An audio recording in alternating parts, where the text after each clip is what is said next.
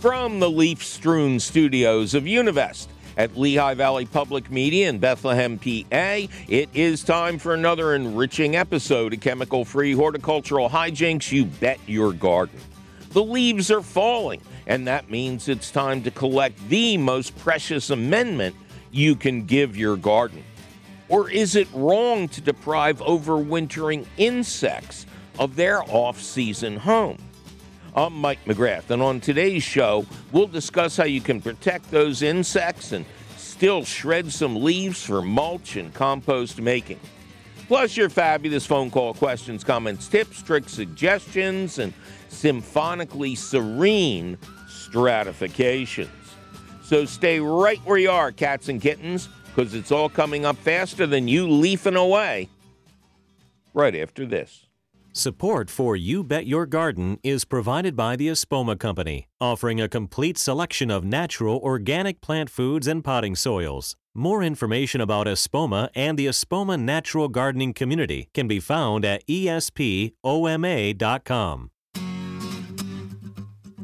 Welcome to another thrilling episode of You Bet Your Garden from the Univest studios at Lehigh Valley Public Media in Bethlehem, PA, I am your host, Mike McGrath. And coming up later in the show, you wouldn't think fall leaves could stir up a ton of controversy, but they have over the past couple years. And we'll discuss the best ways to utilize those leaves in your garden while still protecting wildlife. Very interesting. You won't want to miss it. And you won't. Just stay tuned for after more of your fabulous phone calls at 888 492 9444. Paul, welcome to You Bet Your Garden. Hi, Mike. Hello, Paul. How you doing? How doing? you doing? I'm doing I'm ducky. fine. good to good to hear Ducky's doing well. yes, Ducky is here. Ducky is in the studio. Um, uh, where are you, Paul? I am in Albany, Oregon, or as I say, beautiful Albany, Oregon. Make up your mind. okay. Okay. one thing about doing this show is there's so many people who live in like New York, comma Texas. I mean, it's like, did they run out of names?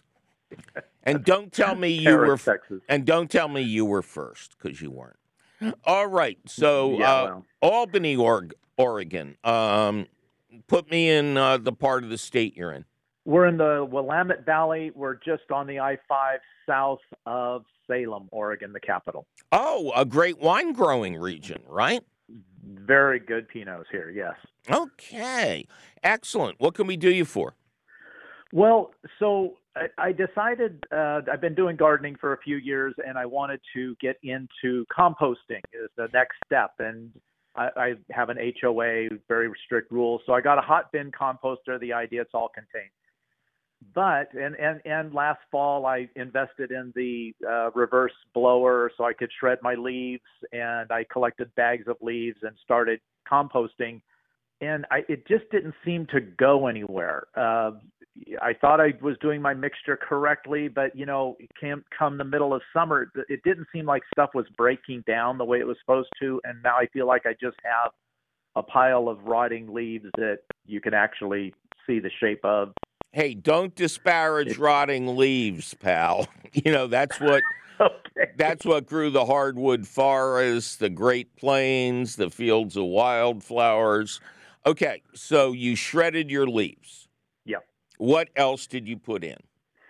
Well, uh, mostly vegetable uh, kitchen scraps, and, uh, and and then you know I would try some other things too to try to get the heat. It, it seemed like I never got the heat up to what it was supposed to be. So, you know, I tried the uh, coffee grounds, and I had a friend that you know assured me that his lawn wasn't treated. Uh, He had a little property, and I that was the only thing that got the heat up was the grass clippings. Yeah, yeah, and that's exactly correct. Um, shredded leaves alone will turn into compost, uh, but it's not going to be immediate. And the more shredded they are, the faster it'll happen. Um, one basic rule of composting is the smaller the particle size, uh, the more rapidly the material will turn into compost. Now, I people yell at me about this, but most kitchen scraps are quote cold. They don't have a lot of nitrogen. So Oh. they help, but they do help feed the living organisms on the leaves, and it is the leaves that become the compost. Now, to make hot compost, you need a hot source of nitrogen, which can be um, poultry manure, uh, well composted horse manure. Uh, I have always found that uh, coffee grounds are one of the best. Um, and again, if you're sure they're from a non treated lawn, uh, grass clippings are 10% nitrogen. But you should tell your friend to leave the clippings on the lawn because, Yeah. you know, that feeds the lawn. He's really taking away the natural nutrients there. And I've been to Oregon many times, and you're not exactly Seattle, so there's not a coffee shop on every corner, but it, it you can, you know, you can find one pretty easily. So I would simply urge you now that we're getting into the warmer weather and the odds are more in your favor, um, start collecting coffee grounds from a shop and add those in good numbers. But it's also very important Yeah. to mix. The old advice used to be to layer your compost, you know, layer this, layer that. And whoever decided that failed, uh, you know, basic chemistry. You don't get a reaction by isolating ingredients, you get a reaction by combining them. So there is a simple tool that you can buy. Now you said you have the hot bin, and I think that comes with a little turning device. It did, yes. Yeah, I prefer a true compost aerator. This is, you know, a, a long tube that you push down into the compost, and then when you pull it up via the handles, uh, blades come out the sides, and they really mix the stuff up. Oh, But okay. you know, in reality, um, composting is often a, a multi season process. You know, the leaves fall in the fall, we collect them, we shred them. Um, but even the best mixed piles are going to shut down when the really nasty winter weather hits. Then, mm-hmm. when the weather starts to warm up again, as you've noticed, your leaves have composted. They have begun to rot. So now mm-hmm. it's it's really your game to lose. Very rarely, unless you're real good at it and live in exactly the right climate, a compost pile begun in the fall may not be ready to use in the spring. But if you add some more nitrogen and really mix it up, it's going to be ready um, to cover your beds for the winter, which may be even a better use for it. Okay. So what would be my ratio of the dry leaves to the uh, either the coffee grounds or the manure? Well, I mean, it's it's different. It depends on what you have. Um, in a uh, a normal size compost bin, I recommend uh, you know a five gallon bucket of uh, used coffee grounds. But I made that up. you know, I just like Yeah. that seems like the right amount. Shredding the leaves really finely um, can really help accelerate the process. Um, this year, my intern and I are experimenting with double shredding the leaves. You know, emptying the bag of Yeah. shredded leaves on the ground and then sucking them up and shredding them again. And so far, the results are really positive. So, Okay. That- we could do that. composting is not baking. You know, you're you're not making you're not checking the oven temperature, you're not timing perfectly, you're not yelling at people not to open the door or make noise. It's more like compost. A little bit of this, a little bit of that, and the compost will teach you as you do this season after season. Okay. Now I have these uh, it's half full. The, I sent you some pictures. Uh, the uh, what do I do with those leaves that are there? Well, uh, The- with the- the- basically, that they it would not be a bad. composted. No, no, I know. Uh, basically, it would not be a bad idea to empty out the bin.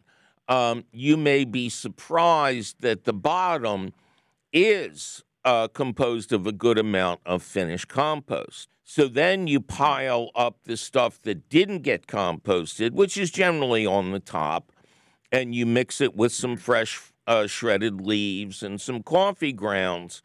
And now you're cooking faster. So every year, if you follow this process, the compost will be done earlier in the season. It, it's like anything else. You just you just got to be patient, and after five years, you'll do it without thinking. Okay. Okay, Thank which you is very much. which is Uh, how I do all my gardening, and Yeah. live Okay. Right. and right, live yeah. my life, and you know. all right, you take care, man. Good luck. Thank you. Love your show. Thanks. Thank you. Bye bye. Two little bugs, little bugs, little bugs, little bugs, little bugs, little bugs. Two little bugs, little bugs, little bugs, little bugs, little bugs, little bugs. Two little bugs, little bugs, little bugs, little bugs, little bugs, little bugs. Two little bugs,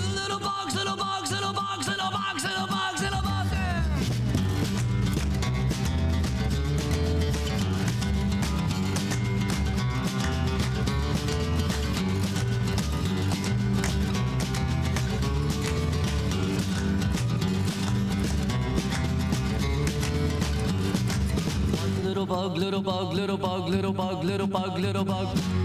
One little bug, little bug, little bug, little bug, little bug, little bug. One little bug, little bug, little bug, little bug, little bug, little bug.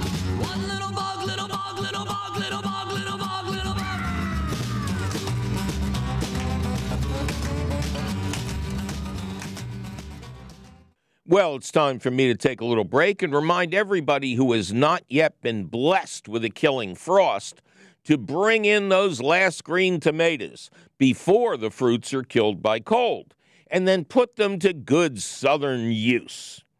But don't go making that big batch of fried green tomatoes just yet because we'll be right back to discuss the many ways you can use your fall leaves. I'm Mike McGrath, and you're listening to You Bet Your Garden from the Univest studios at Lehigh Valley Public Media in Bethlehem, PA.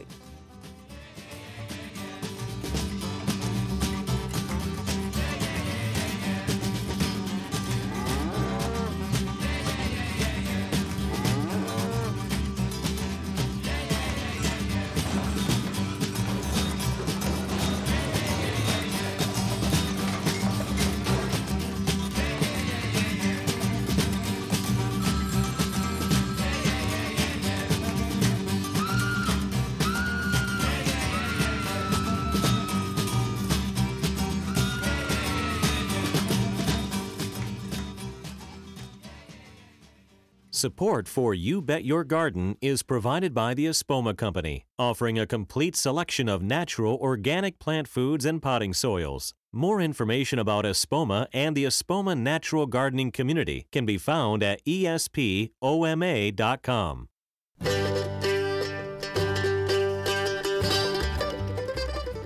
Welcome back to another thrilling episode of You Bet Your Garden.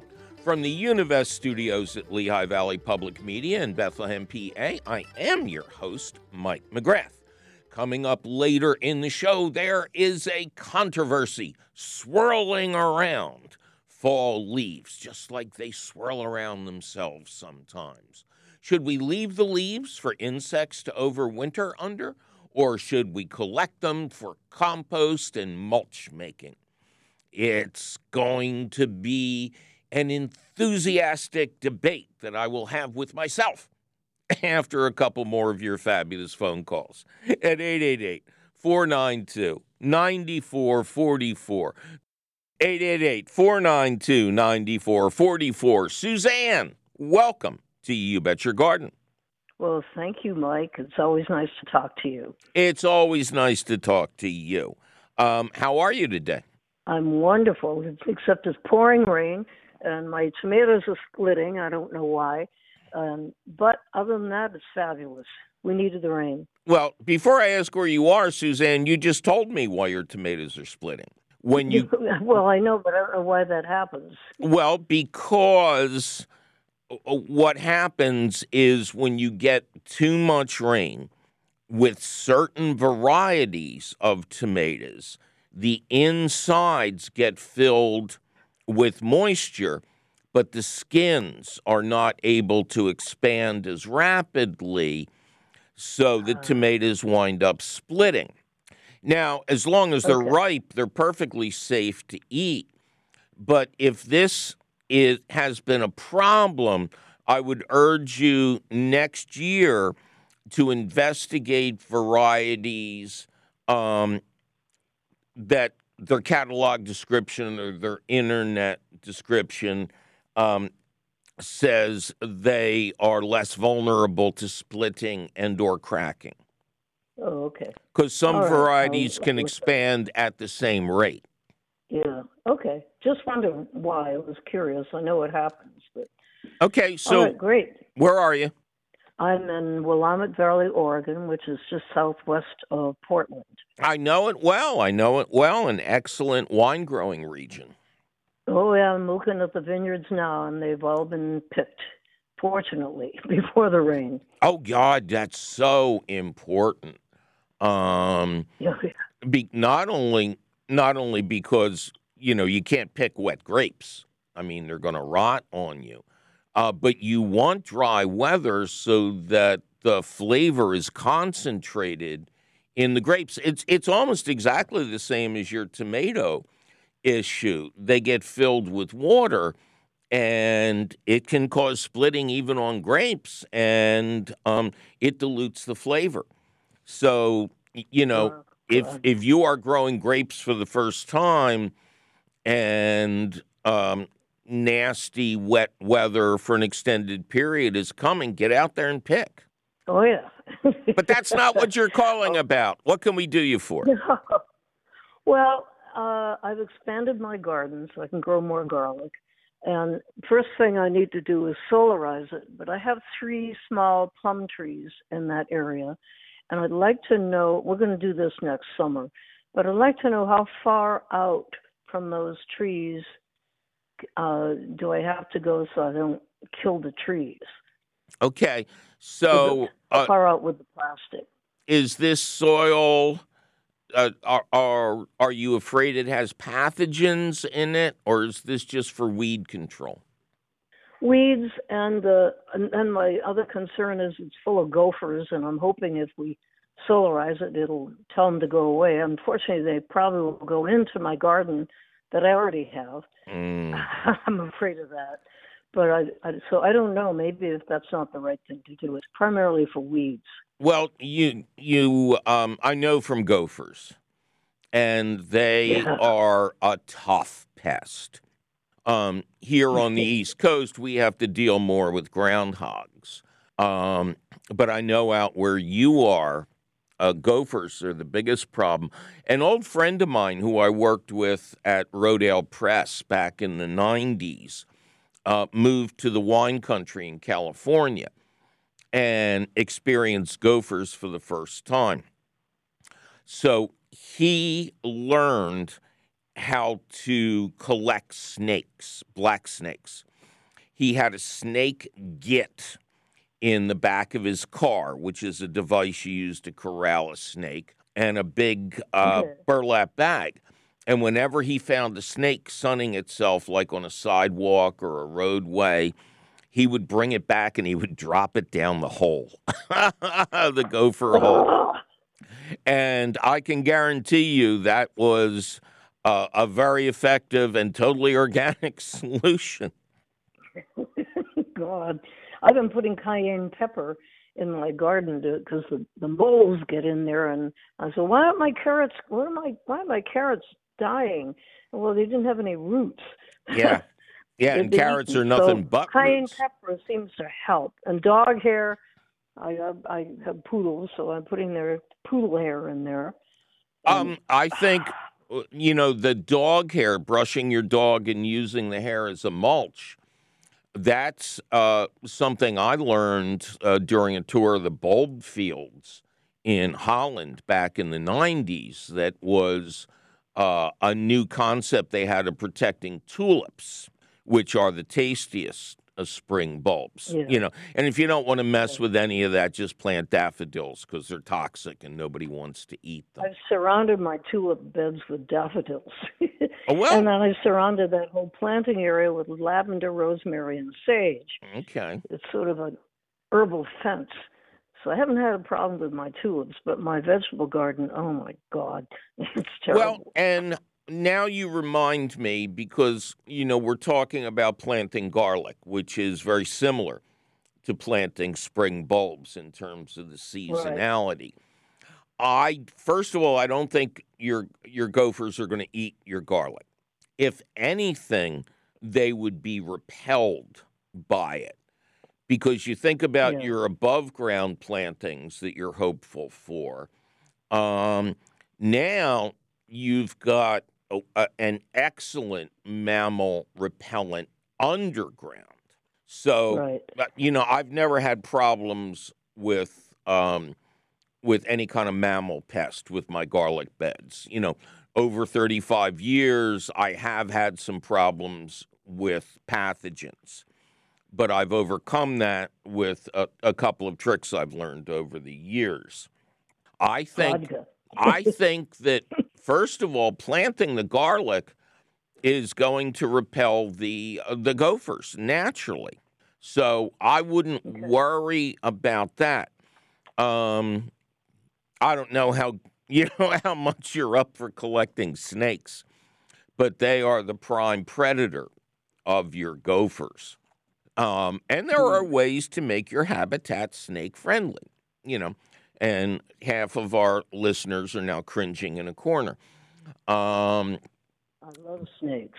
okay, good, good. Uh, a water source and an area to sun on, like pieces of slate or similar material out in the sun near the area that you want to protect, and they will naturally colonize that. And if if you want extra protection, we're talking down the hall. Um, I don't know how far you are from, say, a San Francisco's or another Chinatown. But if you go into a true a true Chinese grocery in one of these neighborhoods, you can buy a bag of crushed hot peppers the size of a pillow um, for a very reasonable price, and that's what you pour down the hole. Oh, Some like people, if they're- than the cayenne pepper. Well, you know, cayenne pepper is not the worst, but you you want really hot peppers and you want bulk, and it's not going to harm anything. Um, when it comes to things like tulips, uh, people will plant sharp stones around the tulip bulb to keep critters at bay. Um, there used to be a product actually called Volaway or something like that uh, that you would line the the the tulip hole with these, you know, pre-made sharp stones, and that would keep critters away. But I don't think you you want to mess with solarization. I don't think it's necessary, and I'm not sure that your region has a long enough, hot enough season for it to be truly effective, and it would not chase. Um, it would not chase your varmints. I think all it would do would bring um, heating to their homes. And after that, they're going to want air conditioning in the middle of summer. Then you'll never get rid of them. Well, then what do I do with the weeds? Well, uh, what I would suggest is you I make. don't want to put poisons on them. I hate. Oh, them. no, no, no. There's never any reason for that. Uh, I would recommend what's called a stale seed bed. Um, if the area has not been used for growing for a while, you run a lawnmower over it and scalp it. And I mean, I want to see dirt blowing out the back of the mower. And then you water it and you wait approximately 10 days to two weeks. And then make sure you have a sharp hoe. I recommend a diamond hoe, which essentially has a razor blade at the end of the handle. And when the new weight, when the new weeds come up, you slice them off at the ground level, and that's it. They're not going to come back. You've made them use up any energy they had left after your first assault. They didn't get uh, any photosynthesis, and now they're dead. Ooh, I like that idea. All right, my pleasure. You take care. 888 492 9444. Terry, welcome to You Bet Your Garden. Thank you, Michael. How are you? I'm just ducky. Thanks for asking. How's Terry? Terry is wonderful. Calling you from Flourtown, Pennsylvania. Okay, that's where all the flour comes from. And Indeed. what can we do for Terry in Flourtown? I'll give you some background first. Uh, I do have a question that leads up to it, though. Uh, I purchased a house uh, a few years back, had several trees that had to come down because they were basically dead when I purchased them. One happened to be a silver maple, which left my uh, grassy area very acidic. Had several years of trying to get it back to where it Okay, needed no, to be. no, no. Stop you right there. The silver maple had nothing to do with the acidity of your soil. It is a trash tree, but it's not guilty of that crime. Okay. Well, thank you for that. Uh, I started to rebuild the lawn about six years ago, and I was turned on by you and your advice. And I sent my soil to the Penn State Extension, the Agricultural uh, Analytical Services, uh, in 2021, which I did send you a report, and I've had a lot of success uh, since then. Now I'm trying to finish and, and make the lawn back to where it needs to be.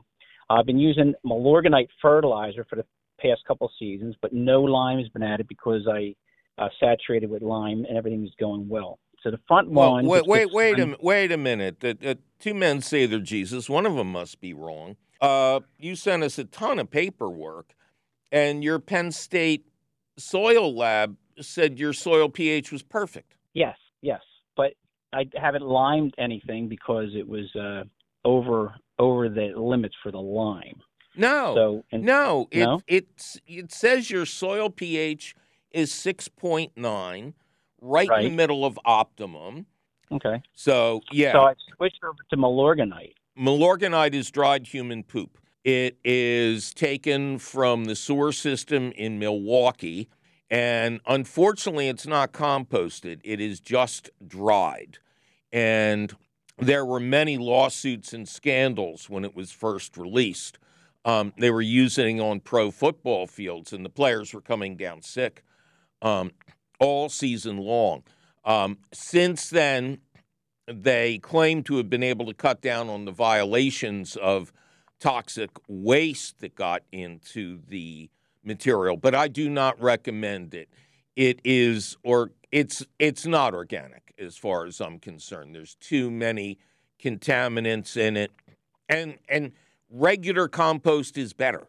Okay, that's kind of what leads to this uh, an- question and answer session. So, in Springfield Township, we have a uh, a compost uh, free compost you can come pick up yourself. It's helped out by the um, University of Pennsylvania, and the I'm trying to get to the source of if, if it's good enough to put on the lawn like you recommend or not.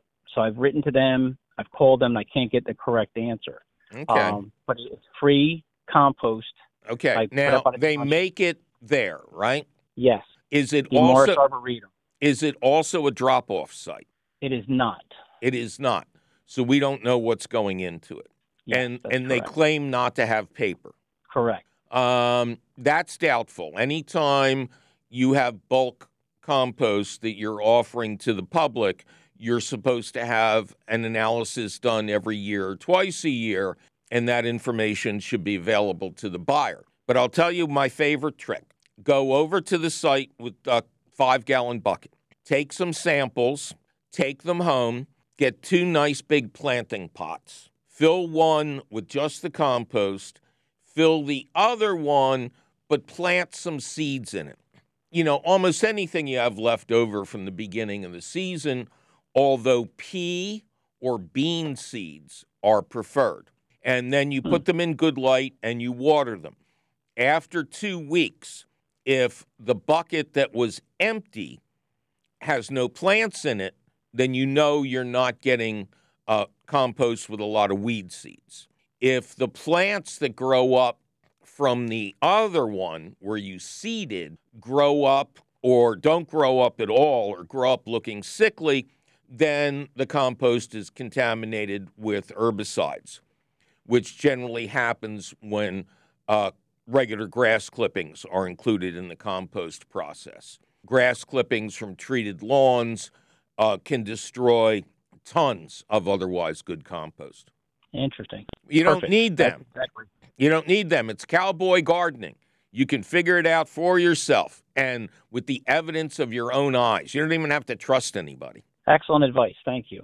All right, man? You got it. Can I ask you one more one more question? Gad? Some of the hints you've given on the air. Are you a, a graduate of a Falcon school? Yes. Northeast Catholic Okay. High School for boys. Class of 69. Feeling fine, drinking wine all the time.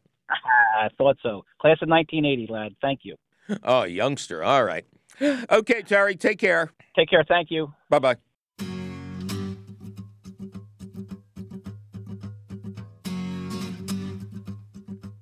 Well, it's time for me to take a little break and urge everyone who still has tomatoes kind of growing in their garden, despite nights in the 40s, to give it up. Strip those green tomatoes off the plants and bring them inside. Sit them out on the kitchen counter, and any that have reached full size will ripen up over the next week or so. But don't go freeing yourself from tomato tyranny just yet, because we'll be right back with some thoughtful thoughts on fall leaves and more of your fabulous phone calls. I'm Mike McGrath, and you're listening to You Bet Your Garden from the Univest studios at Lehigh Valley Public Media in Bethlehem, PA.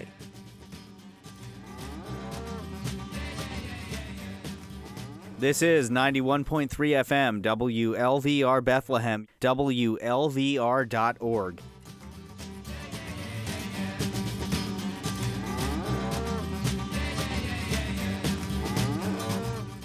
Welcome back to another thrilling episode of You Bet Your Garden from the Univest studios at Lehigh Valley Public Media in Bethlehem, PA. I am your host, Mike McGrath, and we are in the stretch now, cats and kittens. In just a little bit, we will get to a philosophical discussion about how to use your fall leaves. When we mulch them, when we shred them, when we make compost, are we robbing beneficial insects of their overwintering sites? It's something to think about, and we'll be thinking about it after a couple more of your fabulous phone calls at 888 492 9444. 888 492 9444. Alex, welcome to You Bet Your Garden. Hello. Hello, nice, Alex. Nice to talk to you. Nice to talk to you too. How you doing? I'm doing just wonderful. There you go, living the life. And where is Alex just wonderful?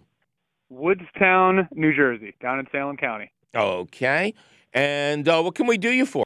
Oh, I got a ginormous uh, rhododendron bush in my front yard, and uh, I just want to be able to prune it to a certain degree, make it a little bit more orderly, and just make sure it doesn't take over the entire front of my house.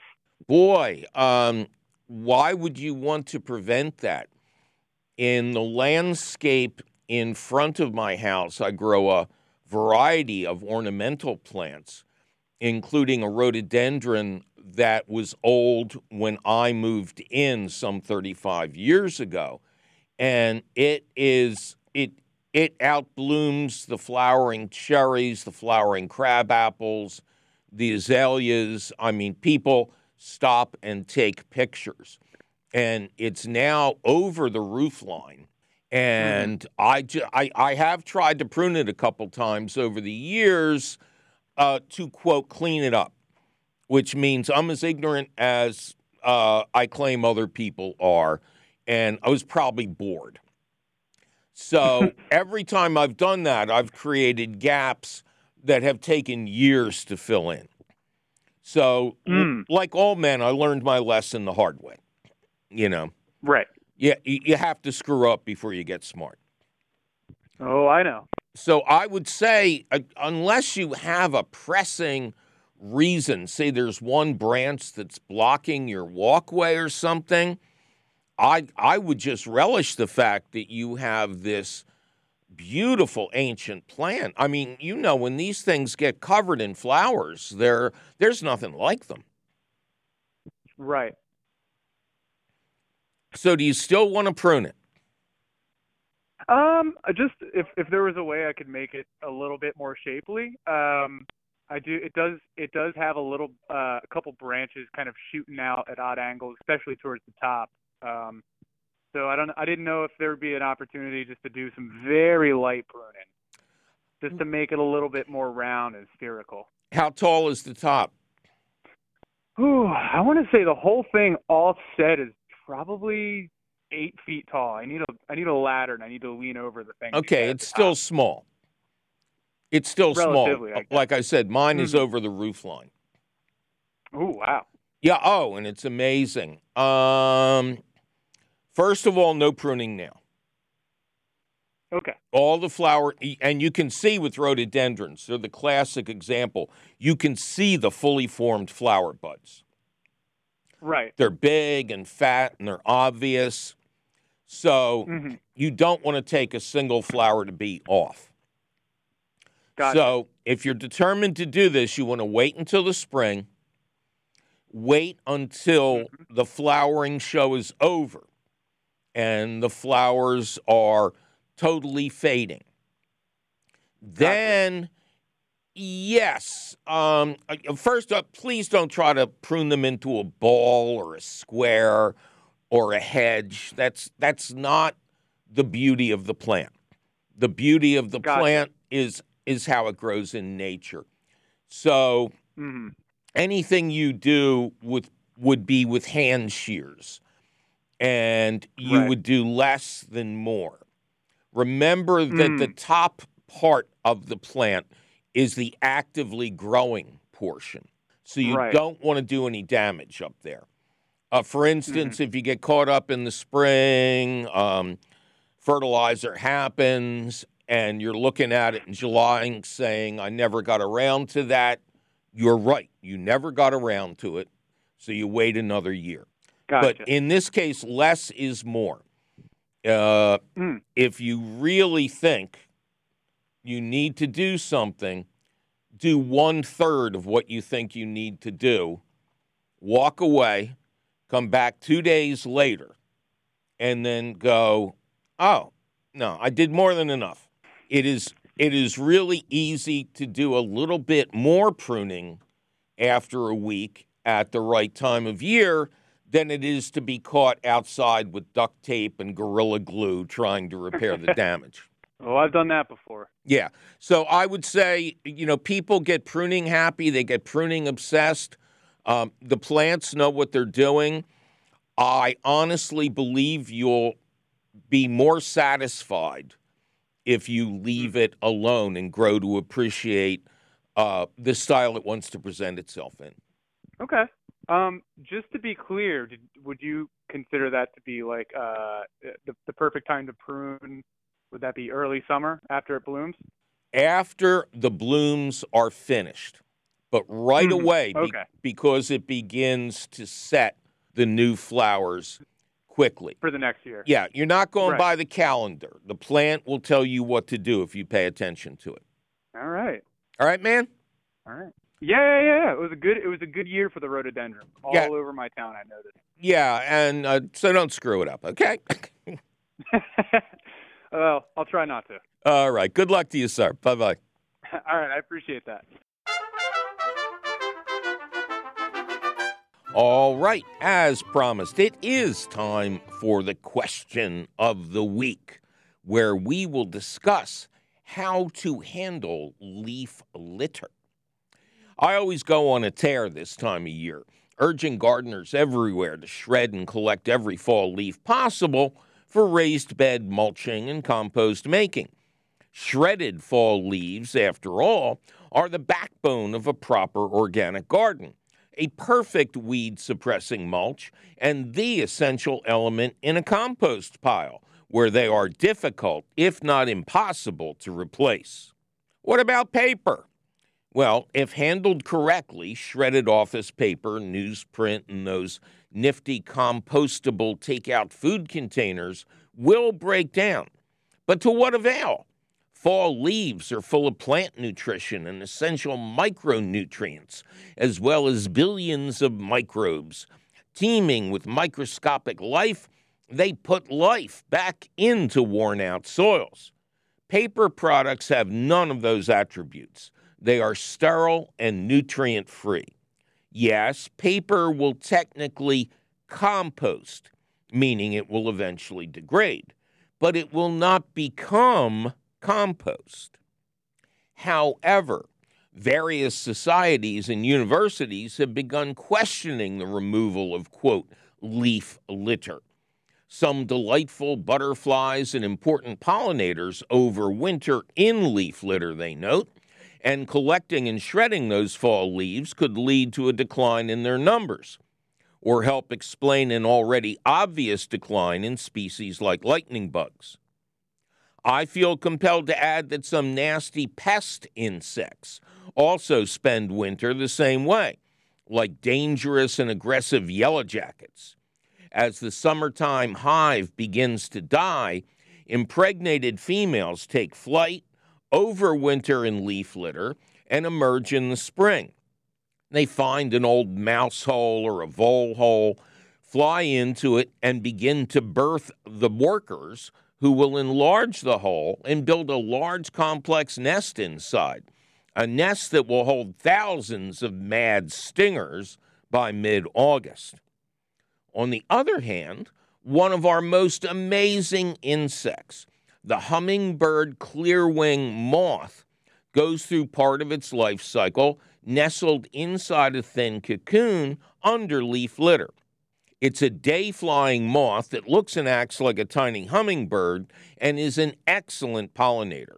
It's a delight to see one of these false hummers in the garden, buzzing away in one of nature's greatest disguises. So, what are we supposed to do? Use our leaves to make compost that will help balance the ill effects of chemical farming and gardening that deplete our soils? Or should we leave the leaves and let nature take her course? Thankfully, I don't suffer this moral dilemma. My home and garden are surrounded by untouched woodlands.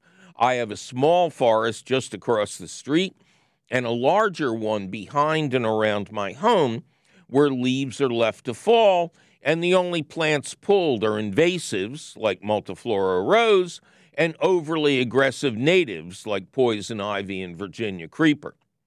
We do, however, suck up the leaves that fall on the garden and walkways, shredding them as we suck, using a leaf blower with a vacuum setting, and then pile them into bins where they are mixed with spent coffee grounds to eventually transform into better garden soil than anything you can buy. Kitchen waste, that goes into my multi level worm bin. Now, I do have kind of a lawn out back that gets sucked when the leaf fall is ridiculously heavy. The rest of the time, the leaves are returned to the soil with a dedicated mulching mower, providing all of the food that grass is going to get. Back to the main event. Should you leave your leaves alone or work with them to your horticultural benefit? The answer depends a good deal on where you live and what you saw in your garden this past year. Location. The pest and beneficial insects that spend the winter in leaf litter vary across the country. Did you have a severe insect problem on a specific crop this past season? Search your state's official extension website to see if that pest overwinters in your area. If it does, where? Underground? Above ground? perhaps in the stalks of plants left standing? If it's underground, remove the leaf litter so the soil will freeze hard. If it's in the litter, triple shred and compost those leaves. If it's in the stems, remove them, triple shred, and compost. Note, you must clean up the leaf litter underneath disease and or insect prone plants every season. If you choose to compost it, this task must be done in a hot pile to prevent future problems. Conversely, you should research which butterflies, beneficials, and pollinators spend the winter in leaves in your region. Unless the leaves are on your lawn or a patio walkway or other potentially slippery surface, leave them be. Otherwise, just rake them off the lawn and walkways and into small piles. That won't hurt the good or bad bugs sleeping inside. Leaves put out for curbside pickup. If you want to make compost and use shredded leaves for mulch, but have a small area and don't want to risk harming overwintering sites, collect leaves that other homeowners have foolishly thrown away. Don't take any bags that also contain grass clippings, as they could make contaminated compost. And if you gather more than you need, make little piles of unshredded leaves around the garden to provide wintertime homes. And use the rest, shredded of course, for mulch and compost making. A final note give special protection to fallen leaves near water sources. Frogs, toads, salamanders, and lightning bugs are especially likely to use these sites.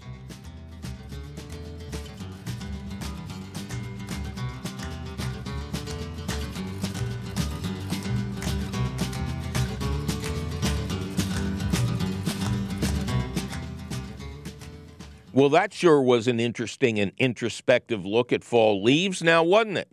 Luckily for you, you can read those thoughtful thoughts over at your leisure or your leisure because the question of the week appears in print at the Gardens Alive website. Just click the link for the question of the week at our website, which is still and will forever be youbetyourgarden.org. Gardens Alive supports the You Bet Your Garden question of the week, and you will always find the latest question of the week at the Gardens Alive website. Yikes, my producer is threatening to liberate my leaves if I don't get out of this studio. We must be out of time. But you can call us anytime at 888 492 9444 or send us your email. You're tired, you're poor, your wretched refuse teeming towards our garden shore at ybyg at wlvt.org. And please, please, please, if you email us, please, please include your location. And if you don't do it, and we send you an email asking what's your location, please do not send an email that simply says Columbus, Ohio. Thank you. You'll find all of our contact information, plus answers to your garden questions, audio of this show, audio and video of previous shows, and links to our internationally renowned podcast. It's all at our website, youbetyourgarden.org. You Bet Your Garden is an hour long public radio show and podcast produced and delivered to you every week from the Univest studios at Lehigh Valley Public Media in Bethlehem, PA. Our radio show is distributed by PRX, the Public Radio Exchange. You Bet Your Garden was created by Mike McGrath. Mike McGrath was created when he saw the Three Stooges live on stage at Sciolla's in 1960. Ken Queter plays our theme song. Our chief content officer is Yoni Greenbaum. Our angel of the airways is Christine Dempsey. And our engineer is cheerful Charlie Sarah. Our social media director is Amanda Norfleet. Check out her fine work and ponder pretty pictures of other people's plants at the You Bet Your Garden Facebook page. Our peerless princess of profound production is Teresa Radke. Our audio editor is the lovely Jonas Bowen.